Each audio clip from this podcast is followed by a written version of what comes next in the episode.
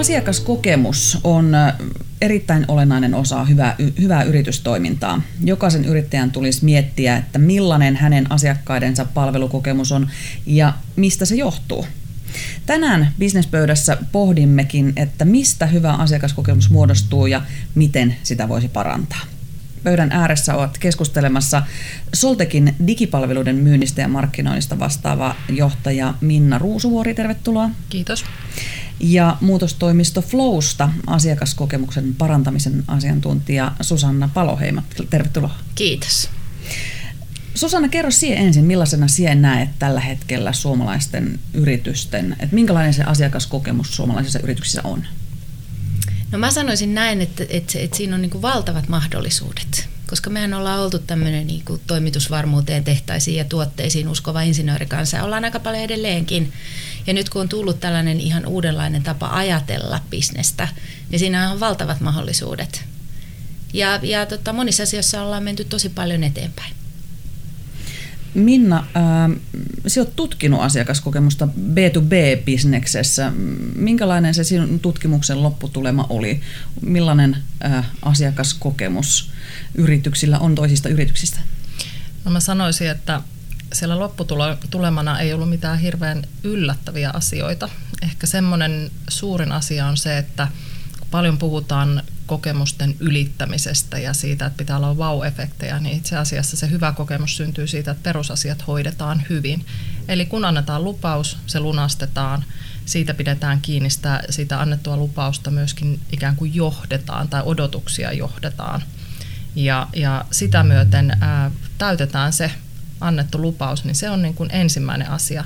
Ää, sanotaan, että niissä palautteissa tai haastatteluissa, mitä käytiin läpi, niin ehkä suurin asia oli se, että, että sitten kun se ikään kuin perustarve on tyydytetty, niin se on pieni, pieni ja kiva lisä. Mutta se ei ole se ensimmäinen asia, se jopa saattaa kääntyä itseään vastaan. Eli jos lähtökohtana on, että ylitetään odotuksia, mutta ne alitetaan, niin on vain purkaantuneita asiakassuhteita. Eli helposti lähdetään sitten sinne äänestetään jaloilla teemalle. Eli perusasiat kuntoon itse. Kyllä lähdetään liikkeelle niistä perusteista. Eli, eli mitä se asiakaskokemus on, mistä se muodostuu? Asiakaskokemus on muodostuu ihan tasan kaikesta, mitä organisaatio tekee, kun silloin kun asioita tarkastellaan sieltä asiakkaan näkökulmasta.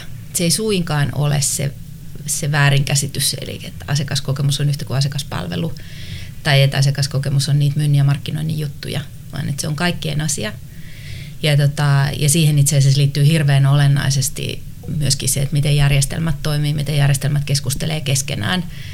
Ja silloin erityisesti, kun tulee mukaan vaikkapa niin kuin useita yrityksiä, eli puhutaan niin kuin ekosysteemin tuottamasta asiakaskokemuksesta, niin kyllä mä silloin lähtisin ehkä ekana tarkastelemaan sitä, että miten ne järjestelmät toimii keskenään, koska asiakas turhautuu suunnattomasti silloin, jos hänelle sanotaan, että no tämä ei nyt vaan, mä en löydä tätä tietoa, koska tämä on tämän toisen yrityksen tiedostojen alla tai jotain vastaavaa.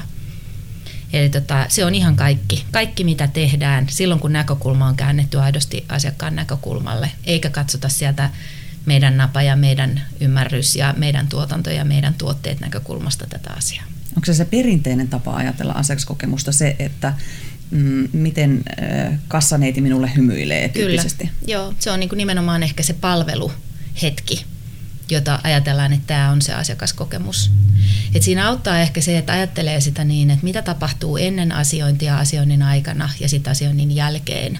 Ja ymmärtää sen, että se ei ole pelkästään se hetki, jolloin se asiakas on suoraan tekemisissä meidän kanssamme, vaan todellakin se, että mitä esimerkiksi niin kuin siellä vaikkapa jos markkinointia ajattelee, että mitä tapahtuu jossain niin kuin Google-hakujen taustalla, kuinka hyvin se on esimerkiksi hoidettu, niin sehän vaikuttaa ihan niin kuin merkittävästi siihen asiakaskokemukseen.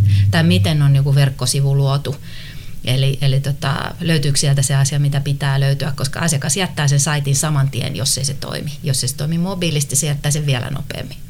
Ja tässä tullaan siihen, että, että palveluiden pitää toimia oikeastaan saumattomasti, on se kanava mikä tahansa. Ei, ei voi, mä olen sitä mieltä, että ei voi kehittää pelkästään asiakaskokemusta, vaan pitää kehittää sitä toimintaa niin, että se, se kokemus on koherentti ihan joka paikassa. se pitää olla samankaltainen. Se on vähän niin kuin sä rakennat brändiäkin, niin, niin, niin kyllä se logo näyttäytyy samanlaisena joka paikassa ja samalla tavalla sen kokemuksen pitäisi olla samanlainen. Mutta sitten tullaan inhimillisiin tekijöihin, jotka on toki niin kuin merkitseviä. Silloin kun tuossa tutkimuksessa kysyin asiakkaalta, kun mulla oli nimenomaan näkökulmana se, että mikä on asiakkaan mielestä se hyvä kokemus, niin siellä nousi muutama asia ja ehkä, ehkä tärkeimpänä oli se, että heidän liiketoimintaansa, toki B2Bssä kun ollaan, niin liiketoimintaa ymmärretään, sen, siihen pystytään tarjoamaan sellaisia palveluita, jotka viestää liiketoimintaa eteenpäin. Ja ollaan joustavia ja ollaan halukkaita kehittymään, koska, koska tota, ne on aika kompleksisia ne B2B ympäristöt ja siellä on paljon eri leijereitä, on paljon eri ihmisiä ja, ja toimijoita. Ja oikeastaan puhutaan, just niin kuin Susanna mainitsi, niin ekosysteemeistä ja vielä ehkä niin kuin laajemmista ekosysteemeistä. Ja siellä voi olla jopa sellaisia tilanteita, että siihen kokemukseen vaikuttaakin alihankkija tai kumppani, ja se on se, joka kohtaa itse asiassa sen loppuasiakkaan, mutta tämän ää, alkuperäisen yrityksen nimellä. Eli ei, ei todellakaan olla minkään helpon asian äärellä, mutta, mutta mä olen sitä mieltä, että myöskään se, sen asiakaskokemuksen alle ei kannata, niin kuin, tai epätoivoa ei kannata hautautua, vaan pystyy lähteä aika yksinkertaisilla asioilla, pienilläkin asioilla liikenteeseen. Mennään niihin pieniin asioihin vähän myöhemmin. Ähm, miksi jokaisen yrityksen on tärkeää panostaa asiakaskokemukseen, Minna? No mä sanoisin näin, että, että jokaisen yrityksen asiakas maksaa sen yrityksen olemassaolon. Et, et, ähm, on, meillä on ollut tämmöistä keskustelua tästä asiakaskokemuksesta aika paljonkin ja tässä yksi kollega heitti sellaisen ajatuksen, että kyllähän tuommoinen sadan hengen yritys pystyy pyörittämään itsensä ilman yhtään ainoa asiakasta, mutta se ei ihan kauhean kauan pysy pystyssä.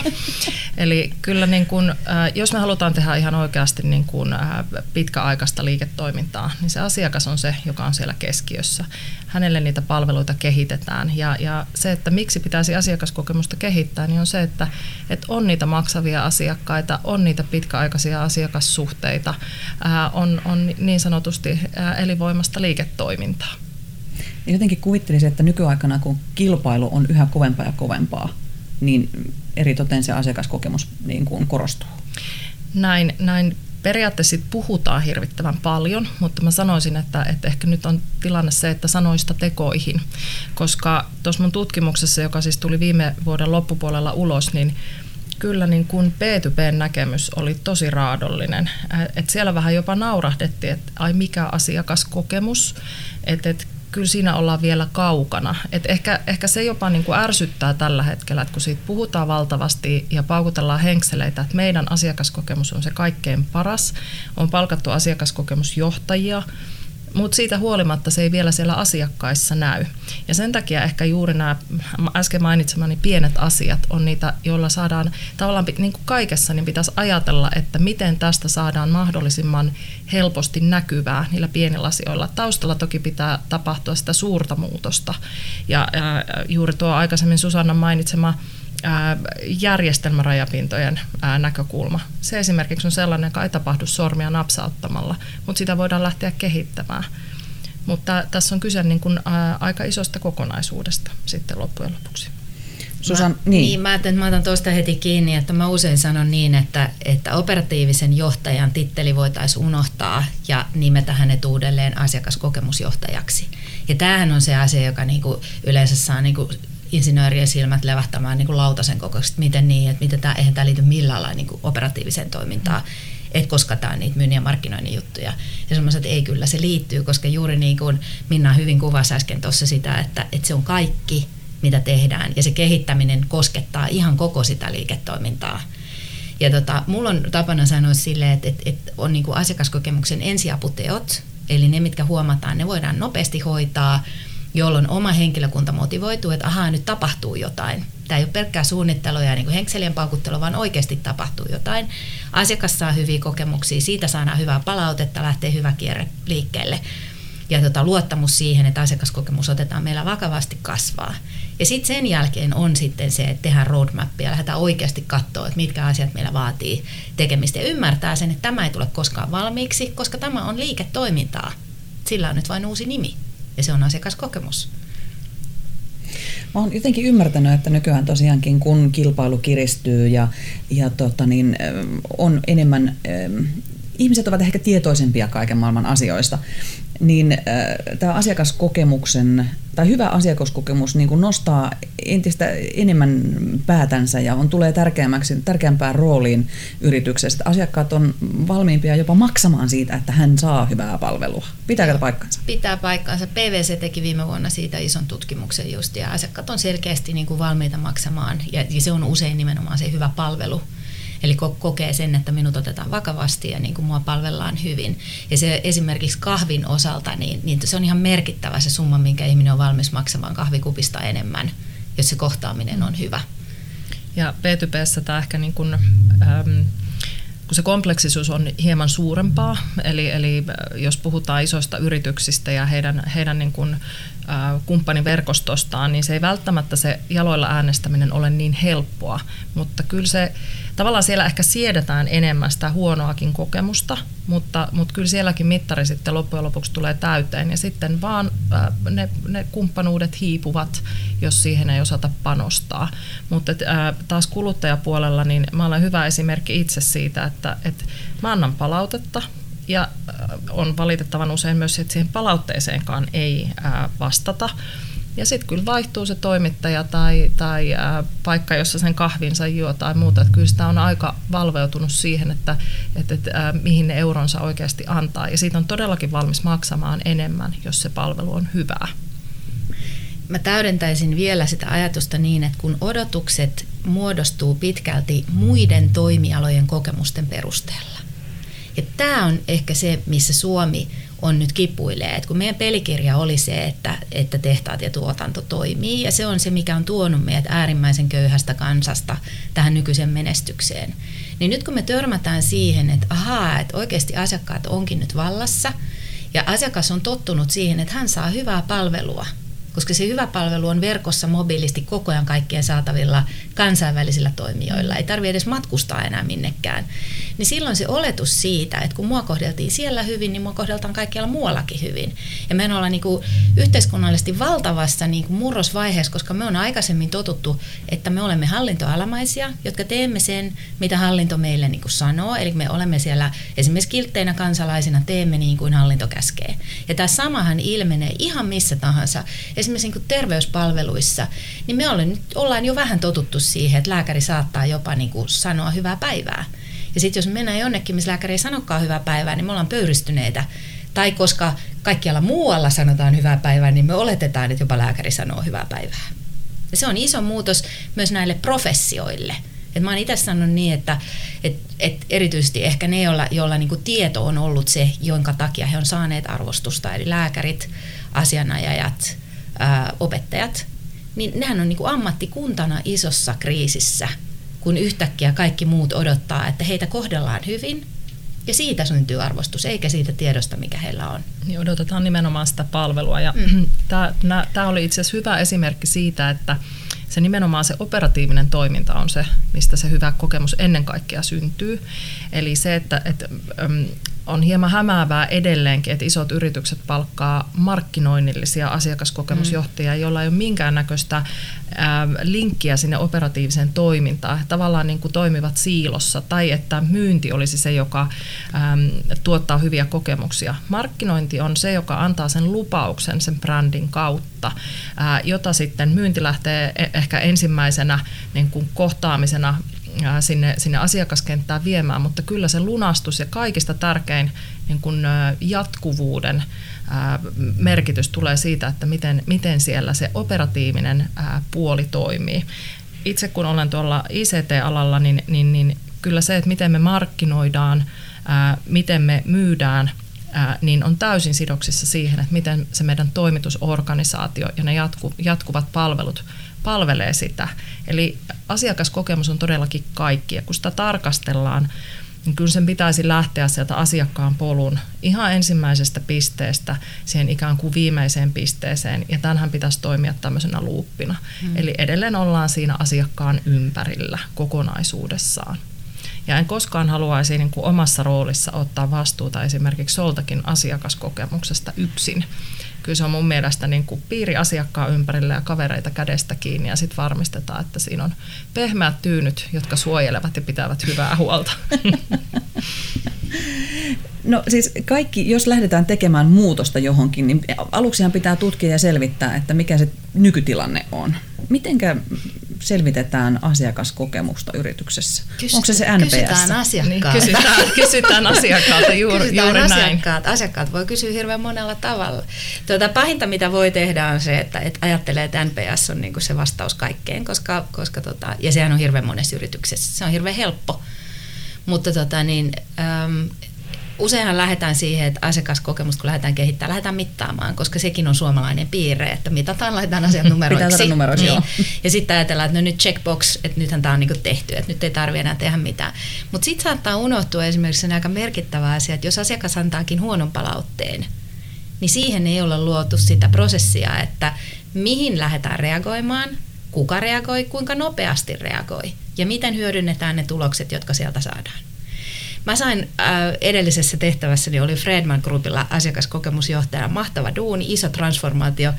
Mä sain aika monta kertaa asiakkaalta vastauksen, kun mä soitin, kun oli tullut joku ehkä seiska. Mä olin, mä olin hyvin kriittinen niissä, että nollasta kymppiä arvosana seiskasta jo soitettiin, että mikäs nyt on hätänä. Asiakas sanoi mulle, että soitatko sinä nyt ihan oikeasti? Yllättävää. Niin, ja se kertoo just siitä, että koska Suomessa ei olla kiinnostuneita. Että mitataan kyllä, koska niin voidaan näyttää esimiehille, että nyt me on mitattu. Mutta sitten mä esimerkiksi tein testin tässä. Mä olin aivan raivona yhdelle organisaatiolle tässä jokin aika sitten. Todella huono kokemus. Mä kirjoitin tota, nolla arvosanaksi ja sitten siinä oli avoin alla, niin mä kirjoitin siihen, että olkaa yhteydessä surkea kokemus. Ja viikko eikä mitään. Kunnes sitten mä ajattelin, että pakkohan tähän nyt joku vastaus on saada. Mä laitoin sähköpostiin sinne toimitusjohtajalle, että vaikka minne. Sitten alkoi puhelin soida. Mutta silloin mä, mä just sanoin, että tässä olisi teille nyt tosi helppo. Tämä on just näitä asiakaskokemuksen ensiaputekoja. Helppo kohta huomata, että hei, meillä ei kukaan reagoi huonoon vastaukseen. Ja tässä, tässä tullaan siihen, että, että se, joka koviten huutaa, eli on yhteydessä mm. sinne ylimpään johtoon, niin se saa siihen kyllä vastauksia, mutta se ei kuitenkaan niin kuin oikeasti kehitä sitä organisaatiota yhtään mihinkään. Se on se yksipistemäinen hyvä teko ja, ja rasti, rastia jatketaan eteenpäin. Mikään ei välttämättä muutu. Ja tämä oli siinä mun tutkimuksessa yksi sellainen äh, ihan niin kuin merkittävä asia, että et, äh, kyllä asiakaskokemusta tutkitaan ja kysellään, sen jälkeen ei tapahdu mitään. Ja ehkä niin kuin jäätävin palaute oli eräältä suomalaisen yrityksen johtoryhmän jäseneltä, joka sanoi, että edes asiakaskokemusta myyvät yritykset, kun ne mittaa, niin mikään ei muutu. Ja tämä on mun mielestä niin kuin kyllä semmoinen, että, että, että jos sä kysyt, rakenna se prosessi ja mieti, mitkä on ne toimenpiteet niin, että ne ihan aidosti näkyy sille asiakkaalle. Eli siellä, siellä on jatkumo, sä menet niiden huonojen vastausten kanssa nöyränä asiakkaan luo ja mietit yhdessä, että mitäs me tehdään. Yksi on myös semmoinen, että kun sä mittaat, niin mistä sä tiedät, jos sulla on vaikka mittaristo yhdestä viiteen ja sä saat asiakkaalta arvosanaksi 3,7. Onko se hyvä vai huono? Pitäisi sopia asiakkaan kanssa siitä, että mitä me tavoitellaan. Ja, ja koska asiakas vaikuttaa itsekin myös omaan kokemukseensa, P2Pssä vielä hyvinkin paljon, koska yleensä tehdään tiiminä töitä, niin ää, sitä mittaamista voi tehdä myös toisinpäin. Ja silloin rakennetaan niin kuin aidosti sitä kumppanuutta. Eli ikään kuin äm, velvoitetaan sitä asiakastakin osallistumaan siihen omaan prosessiin. Mä palaan vielä tuohon NPS, että NPS on oikeastaan sellainen niin kuin, haaste, että, että kun sulla on tyytyväinen asiakas, joka antaa sen ysin tai kympin, niin totta kai silloin on aika, aika niin kuin, äh, liuottaa lippuja ja juhlia, mutta sitten sit sulla on niitä äh, alle seiskan antaneita. Mutta sitten sulla on siellä se välimaasto, pimeä aukko, johon sä et oikein pääse kiinni. Ja ne on yleensä ne asiakkuudet, joiden syyt siihen, että ne on ihan ok, pitäisi ymmärtää, koska ne olisi helppo sitten saada tavallaan sinne suosittelijoiden puolelle. Ja, ja se, että NPS on, niin kuin, se on siinä mielessä vaarallinen, että se kyllä kertoo, missä mennään, mutta se ei anna niitä syitä sinne taustalle ollenkaan. Ja, ja tähän me tarvitaan välineistöä. Mä itse advisorina mainio Mainio-nimisessä yrityksessä, joka on kehittänyt tällaista asiakaskokemuksen mittaamisen välineistöä nimenomaan niin, että, että siellä mitataan ensinnäkin ostokokemusta ja sitten siellä mitataan asiakkuuskokemusta. Eli tavallaan jaetaan se myöskin kahteen eri vaiheeseen. Ja sitten siellä asiakkuuskokemuksessa ää, mitataan kyllä se NPS, mutta siellä tuodaan myös syyt, että miksi se asiakas antaa seiskan tai ysin tai kasin ja päästään sieltä kiinni aika helposti siihen, että mitä meidän oikeasti pitää muuttaa. Ja sitten päästään siihen keskusteluun sen asiakas, ää, asiakkaan tai asiakasryhmän ää, tai, tai niin kuin viestinnän kautta, että, että tällaiset tulokset me saatiin, tällaisia toimenpiteitä me tehdään ja sitten palataan ää, vähän ajan päästä ja mitataan uudestaan. Et se ei ole sitä, että mitataan yhden kerran ja sitten annetaan olla. Tuossa Susanna sanoitkin jo, että mikä on tavallaan se ensimmäinen helppo tehtävä, minkä voi tehdä, kun on saatu NPS-tulokset tai jonkunlaisen asiakastyytyväisyyskyselyn tulokset, niin tarttua nyt sitten heti niihin, että mitä sieltä palautetta on tullut. Mikä se olisi seuraava askel? Miten yrityksessä voidaan lähteä parantamaan asiakaskokemusta? No mä, mä sanoisin näin, että se lähtee aina siitä kulttuurista ja siitä, että, että voidaan sanoa, että asiakas on keskiössä tai asiakaskokemus on keskiössä, mutta harvassa paikkaa se oikeasti on totta. Ja, tota, ja, ja mä sanoisin sen näin, että kun se katse oikeasti onnistutaan koko porukan kesken vahvaa viestintää, vahvoja esimiestekoja kääntämään niin, että se mitä asiakas sanoo, mitä asiakas kokee, se ohjaa kaikkea meidän tekemistä. Eli just niitä mittareita tuloksia aletaan käyttää. Ja sitten se, että kun saadaan niitä lahjoja asiakkaalta, että asiakas on tyytymätön, niin niihin lahjoihin puututaan niinku kiitollisena ja silloin aletaan pohtia, että mikä tässä meni pieleen. Mm. Ja silloin siellä on oikeastaan kaksi sellaista asiaa, joista me paljon muutostoimisto Flowssa puhutaan, että et pitää saada sellainen välittämisen ja viitseliäisyyden kulttuuri, jossa tehdään pieniä tekoja silloin, kun asiakas ei pyydä ja esimies ei vaadi. Eli oikeasti halutaan tehdä omaa työtä. Meillähän on sellainen mahtava tota, verbi Suomessa, kuin että me käymme töissä. Mä, menen, mä käyn töissä. Eli me emme siis työskentele. Ja se, että kun me emme työskentele, niin eihän me silloin myöskään niin kuin aidosti välitetä ja olla viitseliäitä. Mutta silloin, jos me saadaan sellainen kulttuuri, että ihmiset välittää siitä, mitä he tekevät työkseen. Ja sitten toinen asia siihen liittyen, niin, niin on tällainen sadan prosentin vastuu. Eli meillä kaikilla on sadan prosentin vastuu siitä, että meillä on töissä kivaa, mitä mä itse siellä käyttäydyn. Se, että jos mä huomaan, että lattialla on roska, mä nostan sen ylös enkä vaan kävele ohi. Ja näitä roskiahan on henkisesti niin kuin raadollisimmalla voi olla vaikka työpaikka kiusaaminen. Ja se, että en mä voi vaan sulkea silmiäni siltä, vaan jos mä voin hoitaa asian itse, mä teen sen itse, tai mä vien sen esimiehelle tai jollekin muulle henkilölle, jonka niin kuin pystyy hoitaa sen eteenpäin. Mutta se vastuu on 100 prosenttia minulla. Ja kun tällainen 100 prosentin vastuu saadaan asiakaskokemukseen liittyen ihmisten aivoihin, että ne alkaa vähitellen miettiä sitä, että oikeasti se on mun vastuulla, että se asia hoituu. Niin silloin esimerkiksi ne järjestelmäongelmat sitten kyllä taittuu. Et mulla on tapana sanoa, että ERPPI kyllä taipuu, koska ihminen riittävästi haluaa. Et ei ERPPI ole joku sellainen, joka, joka on joku mörkö, joka niinku, tiedättekö, ihana ruotsinkielinen sana muun muassa morran ja mörkö tulee, morran saapuu sieltä ja niin kuin todella häiritsee kaikkea meidän tekemistä, vaan se on joku, joka me ihmiset pystytään itse niin kuin suitsimaan ja laittamaan järjestykseen. Vaatii paljon välittämistä ja vitseliäisyyttä. Mä oon ihan samaa mieltä, että tässä on nimenomaan kulttuuriasiasta kyse. Eli, eli se, että, että tietyllä tavalla ähm, annetaan mahdollisuus äh, siihen muun muassa koulutuksen kautta, koska, koska ihmisiä pitää myös oikeasti ihan valistaa. Ei se kaikilla ole se ikään kuin asiakkuusajattelu siellä päällimmäisenä. Taas edelleen otan ICT-alan tämmöisenä yhtenä esimerkkinä, että kyllähän meillä on paljon esimerkiksi ihan kehittäjiä, jotka mieluummin työskentelee siellä sen koodin parissa tietokoneen ääressä ja heille ei välttämättä ole ollenkaan luontaisaa olla asiakkaiden kanssa tekemisissä.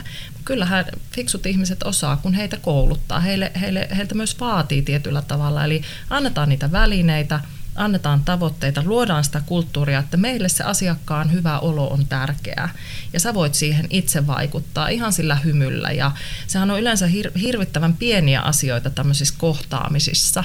Että eihän B2B ole mitään B2Btä. Se on ihmiseltä ihmiselle. Ihmiset tekee näitä asioita toistensa kanssa ja luo sitä hyvää fiilistä.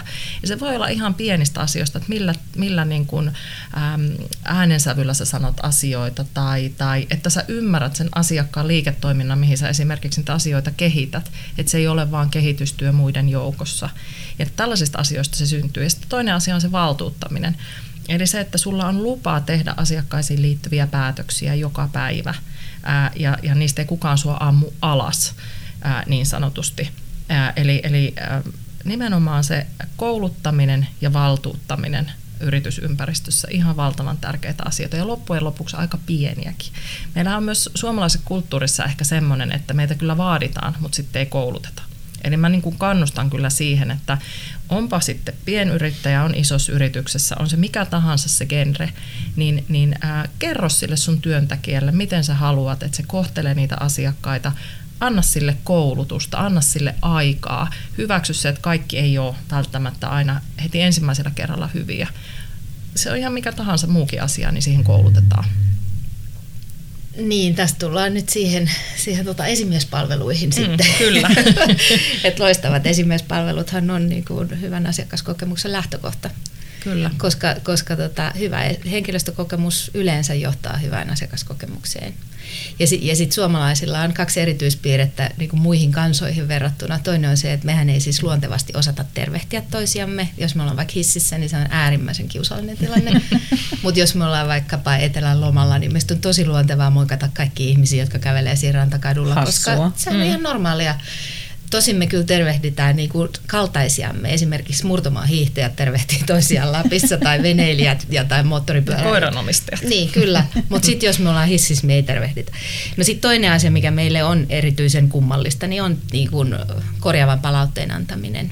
Me jotenkin se, että me menisimme toisen revillille sanomaan, että hei, me oltiin sovittu näin, sä et toiminut niin kuin me oltiin sovittu, että huomasitko itse? Että tee ensi kerralla toisin. Ja se ei ole tämän vaikeampaa, mutta silti mm. se on hirveän vaikeaa. Sitten kun niitä, mun yksi asiakas sanoi hirveän hyvin, että alaiset sanoivat, että pakko kun sun on aina pidätellä sitä palautetta niin kauan, että sit saat kuin vissypullo, josta korkki pongahtaa ulos. Se pursuaa se sun niinku huutona ja kiukkuna ja ärtymyksenä. Ja, tota, ja sitten toinen taas oli, että no mutta kun en mä osaa ja musta on niin kurjaa ja kaikkea. Mä sanoin, että anna opettele sellainen jatkuvan palautteen kulttuuri, että pienistäkin asioista sanotaan niin hyvää kuin sitä korjaavaa jotta vähitellen tulee se, että hei, että me haetaan koko ajan parempaa. Ja sen takia mä esimerkiksi kutsun itseäni asiakaskokemuksen parantajaksi, enkä kehittäjäksi, koska siinä on niin kuin, että jotain hyväähän meillä jo on ja me voidaan vielä tehdä vähän paremmin. Se on, se on just näin. Ja, ja tämä, että, että se palaute on aina lahja, Tulee se nyt siellä organisaation sisällä sieltä esimieheltä, koska se antaa sulle mahdollisuuden puuttua asioihin, joissa sulla on parannettavaa. Ja sitten toisaalta äh, ihan samalla tavalla asiakkaalta. Jos se vaivautuu sulle antamaan negatiivisen palautteen, niin se on vaivautunut. Se on nähnyt vaivaa sen eteen, joka viestii siitä, että todennäköisesti haluaa tehdä sun kanssa yhteistyötä. Ja jos sä siihen tartut, niin sehän vie sen asiakkuuden aivan uudelle tasolle. Ähm, on myöskin tutkittu sitä, että jos sä tuotat koko ajan hyviä kokemuksia, koko ajan mennään sellaista niin kuin mukavaa yhteistyötä, eikä mitään kupruja matkassa, niin joo, se asiakkuus kehittyy kyllä ihan kivasti, mutta sitten se lähtee ikään kuin vähän laskemaan se käyrä. Mutta jos sä luot, tai yleensä luontaisesti tulee, ei tarvitse kyllä luodakaan niitä huonoja kokemuksia, ja sit sä hoidat sen hyvin, niin se hyppää aivan uudelle tasolle. Tulee luottamus niistä yhteisistä vastoinkäymisistä. Ja Jenkeissähän tätä tehdään siis ihan tarkoituksenmukaisesti, eli luodaan sellainen kupru sinne, jotta se voidaan parantaa. Ja tämä on mun mielestä hirveän mielenkiintoista kyllä, että, että tota, ää, niin kuin sanoin, Suomessa ei kyllä ihan tarvitse luoda kyllä. Me tehdään se ihan luontaisesti, ää, mutta, mutta sitten kyllä mä niin kuin itse, kun mä annan paljon palautetta ja, ja sitä saan, niin kyllä on tullut todella hyviä ää, pitkiä asiakassuhteita juuri nimenomaan sen takia, että joku on ottanut sen asian siellä hoitaakseen ja vienyt sitä eteenpäin. Ja se on hieno juttu. Tässä on tullut tosi isoja asioita, kulttuurin muutosta ja kaikkea esille. Minna, heitä nyt muutamia niitä pieniä asioita, millä helposti pääsee liikkeelle. No mä nyt ehkä tämmöisenä B2B-näkökulmassa niin, niin kannustan siihen, että, että, että nyt kun mä edustan sitä markkinointia ja myyntiä, niin ihan jo siellä myynnissä lähdetään siitä, että, että ota selvää sen asiakkaan liiketoiminnasta. Näe vähän vaivaa, käytä tunti tai kaksi siihen, että sä piirrät sen itsellesi sen asiakkaan liiketoimintakuvaa ja mietit, että mitä mulla on ihan oikeasti tähän tarjottavaa. Älä vie sen asiakkaan aikaa, jos sä et pysty millään tavalla viemään heitä omalla roadmapillaan eteenpäin. Koska mä näen, että jokaisen meidän tehtävänä on tarjota sille asiakkaalle jotakin enemmän kuin mitä se ilman, ilman meitä olisi. Eli, eli ota selvää. Se on, niin kuin, se on pieni asia. Ja älä vie sen asiakkaan aikaa sillä, että sä soitat tietämättä edes sitä, että mitä se tekee. Tätä tapahtuu ihan hirvittävän paljon. Ja sitten se, että, että kun sä käyt sen asiakkaan kanssa keskustelua ja sä annat lupauksia, niin pidä niistä lupauksista kiinni se voi olla se, että sä soitat seuraavana päivänä tai että sä lähetät muistion ää, ensi viikolla tai sä selvität jonkun asian, niin hoida se. Jos sä et pysty hoitamaan, niin ilmoita sille asiakkaalle. Nämä on ihan pieniä asioita sit loppujen lopuksi. Pitäisi olla itsestäänselvyyksiä. Ja, no joo, mutta t- tässä on että palataan sinne ihan perusasioiden äärelle. Ja sitten se, että kun sä mittaat tai kysyt ja se antaa sulle sen huonon palautteen, niin hoida se pois koska se on se isoin asia, minkä sä sille ihmiselle voit siinä hetkessä tehdä. Ne on ihan niitä pieniä tuolla B2B-maailmassa ää, olevia asioita. Onko Susannalla jotain pieniä asioita, milloin olisi helppo lähteä liikkeelle? No kyllä mä sanoisin, että ihan ystävällisesti tervehditään ja, ja vaikkapa hymyillään ja, ja tota, kohdataan toinen ihminen ihmisenä että mä usein sanon, että, että tota Esa Saarista hieman niin kuin lainaten, että meillä ihmisillä on erityisen erityisiä ominaisuuksia. Ja niitä kannattaa hyödyntää niin kauan, kuin robotit ja tekoäly vielä on vienyt kaikkia meidän tehtäviämme täältä.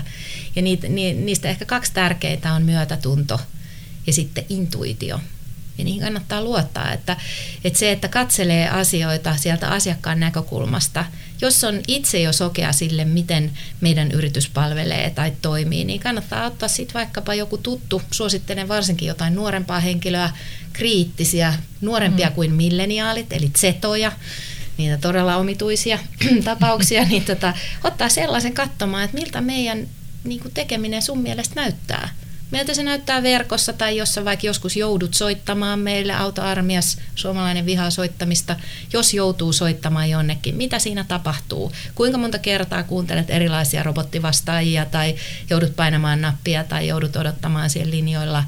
Kaikkea tällaista, että et tavallaan käännä katse uuden asiakkaan silmälasien läpi sinne asiakkaan kannalle. Se auttaa, se on aika pelottavaa ja havahduttavaa.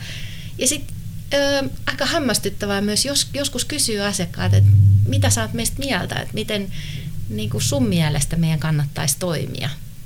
Se on aika toimiva kysymys ja hyvin, kysymys. hyvin harvoin sen kuulee. Niin, asiakkaat mukaan siihen kehittämiseen, Kyllä. se on hirvittävän tärkeää.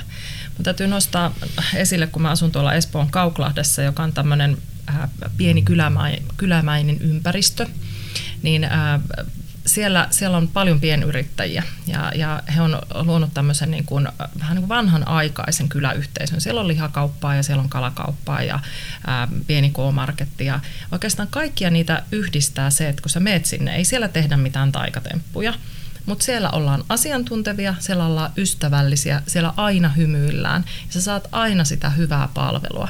Ja sen takia ehkä meidät valittiinkin, tai meidän kylä valittiin Suomen parhaaksi kaupungin osaksi. Ja mä ymmärrän hyvin, että siellä, siellä, sinne tulee ihmisiä pitkien matkojenkin päästä äh, ihan käymään esimerkiksi Maksin kalakaupassa, äh, jossa on aina hyvä palvelu. Ja se on, se on niin kuin aivan loistavaa. Tai kun sä menet sinne vieressä olevaan äh, leipomoon, äh, niin, niin ihan sama juttu. Ja sitten siellä on hauska semmoinen symbioosi, millä nämä yrittäjät tuottaa hyviä kokemuksia.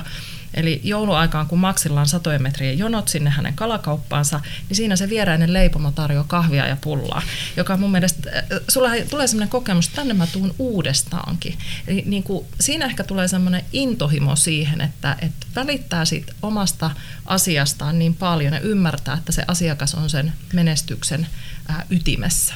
Et ilman niitä asiakkaita niin ei, ei vaan ei ole liiketoimintaa. Aivan. Mä itse asiassa voisin ehkä sanoa niin, että aloitettiin ja puhuttiin aika paljon tuossa siitä, että kuinka asiakaskokemus on itse asiassa koko se operatiivinen toiminta.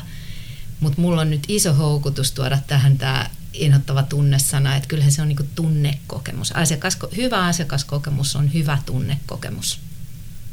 niin siitä on oikeasti koko hommas kysymys. Me ollaan siirretty niin tuotantotaloudesta tunne- ja tarinatalouteen.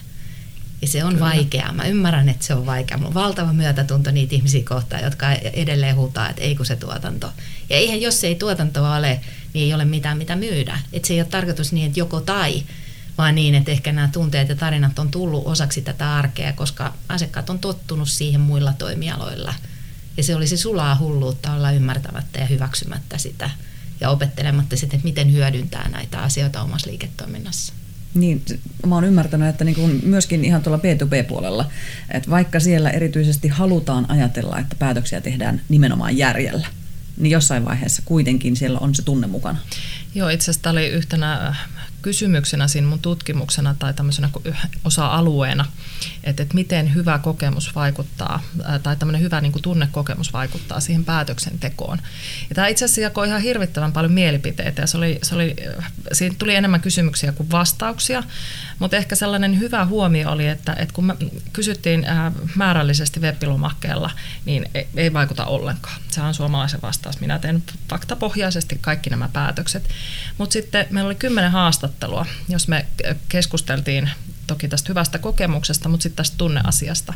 Ja aika nopeasti tultiin siihen, että, että, että jopa niin kuin hankintajohto, joka on yleensä hyvin faktapohjainen, sanoi, että jos siellä ei ole semmoista warm and fuzzy feeling, niin ei se homma vaan niin kuin lennä, koska se, se, se on sitä, että sun pitää tuntea olosi mukavaksi ää, niiden ihmisten kanssa, joiden kanssa sä teet töitä. On se B2C tai B2B. Tähän pätee tämä vanha sanonta, että ethän sä osta mitään sellaiselta ihmiseltä, jonka kanssa sä et tule toimeen tai josta sä et pidä tai tulee niin kuin huono fiilis.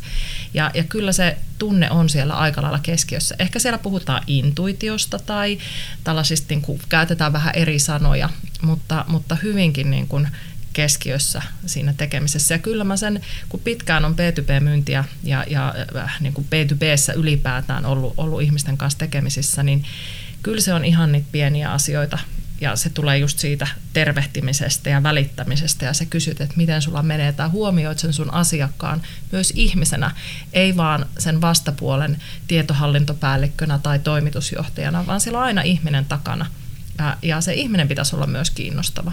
Et enemmän ehkä niin kuin, jos palataan vielä niihin pieniin asioihin, niin enemmän inhimillisyyttä peliin.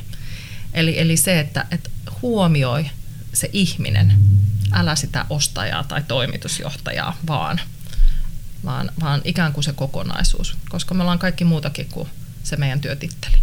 Aivan. Tässä on puhuttu, että, että koko organisaation täytyy olla mukana siinä asiakaskokemuksen tuottamisessa, mutta jos sitä halutaan lähteä parantamaan, niin kuka se on se veturi? Onko se toimitusjohtaja vai myyntijohtaja vai, vai operatiivinen johtaja vai kuka, kuka teidän mielestä olisi se oikea henkilö lähteä vetämään projektia? Eikö se ole niin, että CEO, Chief Experience Officer, että kyllähän se jos, jos se, jos sitä mandaattia ei ole sieltä ylimmästä johdosta, niin joo, mä, sanon, mä käytän tämmöistä, voidaan puuhastella. Ja voidaan tehdä tällaisia niin kuin siiloissa pistemäisiä tekoja mutta silloin se ei levittäydy koko siihen organisaatioon. Että kyllä sen toimitusjohtajan pitää olla se primusmoottori, mutta toki niin kuin myöskin johtoryhmä ja jokainen, joka vastaa sitä osa-alueestaan, ihan samalla tavalla kuin strategiaakin viedään eteenpäin yhdessä, niin että et se on allekirjoitettu, että nyt me kaikki etenemme tämän osalta eteenpäin. Ihan samalla tavalla asiakaskokemusta pitää tehdä. Ja tähän sanon vielä sen verran, että yleensä puuttuu se asiakaskokemusstrategia. Hirveästi huudetaan sitä, että meillä on paras asiakaskokemus. No mitä se tarkoittaa? Koska siinä tullaan just nimenomaan siihen, että se pitää selittää sille organisaatiolle, millainen meidän hyvä kokemus on. Mitä se tarkoittaa meidän, meidän viestinnässä, mitä se tarkoittaa meidän kohtaamisissa ihmisten kanssa, ää, mitä se tarkoittaa meidän palveluissa. Se on aika monimuotoinen asia, eli se pitää myös sanottaa. Ihan samalla tavalla kuin se muukin strategia. Se ei ole vaan joku, joka ikään kuin tapahtuu toivomalla. Ja kun sen sanoo ääneen, että mm. meillä on hyvä asiakaskokemus. Niin se hieno korulause täytyy sitten niinku pystyä jalkauttamaan ja, ja tuomaan Se pitää palastella. Se mm. pitää palasta, palastella konkretiaksi. Ja itse asiassa ehkä niinku kaikkein hienoimpia, mitä olen nähnyt, niin on se, että se on viety sille yksittäisen työntekijän pöydälle. Mitä se tarkoittaa sun tekemisessä? Koska silloin sillä on, ikään kuin jokaisella on myös velvollisuus viedä sitä asiaa eteenpäin. Joo, mä, mä tota, Fredmanilla aikanaan, kun sain tätä asiaa lähteä niin kun rakentaa yritys, jolla oli todella hyvä historia, 80 vuotta loistavaa asiakaspalvelua, niin tota, sen pohjalle lähteä sitten luomaan taas uutta termiä kuin asiakaskokemus näin, niin meillä oli muutama ratkaiseva asia ja, ja tota, ensimmäinen oli ehkä just se, että ensin tuotannon väkeä oli sitä mieltä, että huh, ei koske meitä, että ihanaa tämä on vaan niin myynnin ja markkinoinnin asia. Ja sitten kun vastaus oli, että ei, kun tämä koskee kaikkia. Ja sitten ehkä siihen liittyen sellainen tarinanpätkä, että, että kerran sitten liikun siellä tuotannossa ja yksi loistavista kollegoista, niin yksi ajureista, Mara pysäytti mutta sanoi, että kuule mä oon nyt tajunnut tämän homman, että tämä menee mun mielestä niin, että sä käyt tuo niin lupaan näitä asioita ja mä lunastan nämä sun lupaukset. Ja mä sanoin, että juuri tasan näin. että se oli tavallaan se, että tuotannon rooli tietyllä tavalla oli pitää huoli aikatauluista, just siitä toimitusvarmuudesta, jota me ollaan aina ennen palvottu niin kuin vahvasti Suomessa, ja, ja tuotteen laadusta. Ja se on se osuus niin kuin asiakaskokemusta, mikä heillä siellä on. Miten se näkyy heidän työssä, venyy ehkä aikatauluissa joskus ja niin edelleen. Toinen merkittävä asia oli se, että paitsi että tämä oli johtoryhmätason niin kuin positiotitteli, niin sitten meillä oli myös kaksi ryhmää, jotka purki siiloja. Toinen niistä ryhmistä keskittyi tuotekehitykseen ja toinen keskittyi asiakaskokemukseen. Ja koska yrityksen nimi siinä vaiheessa, kun me aloitettiin tämä, niin oli vielä Eskimo Finland, niin oli luontevaa, että siitä tuli Esko ja Asko eli asiakaskokemusryhmä, Eskimo konseptiryhmä ja Asko eli asiakaskokemusryhmä. Ja näissä ryhmissä oli ihmisiä kaikista liiketoiminnan eri alueista ja nämä keskenään keskusteli. Ja sitten ne raportoivat johtoryhmälle. Ja se, että se purki niitä siiloja, se pakotti kaikki ihmiset niin laadun, aspan, markkinoinnin, myynnin, tuotannon, logistiikan, henkilöstöhallinnon, kaikki mukaan keskustelemaan esimerkiksi asiakaskokemuksesta. Ja silloin siitä tulikin sellainen koko talon yhteinen asia, jonne tuotiin asia, että hei, meillä on tämmöinen juttu, me on ajateltu, että tämä voi vaikuttaa asiakaskokemukseen. Ja sitten niitä yhdessä päätettiin, oli roadmappi, jonne tuli jatkuvasti lisää asioita ja niitä vietiin vähitellen eteenpäin. Ja mä oon ihan tavattoman ylpeä siitä, että se toimi se malli niin hyvin ja se vei sen kaikkien asiaksi. Siellä totta kai käsiteltiin myös aina ne mittareiden tulokset, mitä on saatu aikaan, tehtiin ehdotuksia sitten johtoryhmälle ja niin edelleen. Ja toisaalta niin kun, tämä on niin kuin hyvä kuvaus mun mielestä siitä, että miten onnistutaan tekemään se siellä yrityksessä. Ja jos nyt miettii niin tämän päivän yrityksiä, kun usein toimitaan ekosysteemissä, niin sitten siihen pitää tuoda vielä nämä, nämä niin kuin ympäröivät yritykset, sähköinen liiketoiminta tai digitaalinen liiketoiminta on hirveän hyvä esimerkki, että vaikka sun ikään kuin ne kanavat toimisi kuinka hyvin, on se mobiili tai se verkkokauppa tai, tai kivijalka, mutta sitten kun siellä onkin logistiikkakumppani, joka ei toimi sun standardien mukaisesti, se on kuitenkin se yleensä, joka viimeisenä kohtaa sen asiakkaan, kun paketti on myöhässä ja se on kuitenkin sinun kokemuksesi. Eli, eli se, että sitä myös laajennetaan siihen ympäröivään ekosysteemiin, sitä kokemuksen vaatimusta. Ja se, se on myöskin merkityksellinen sen kokonaisuuden kannalta nimenomaan.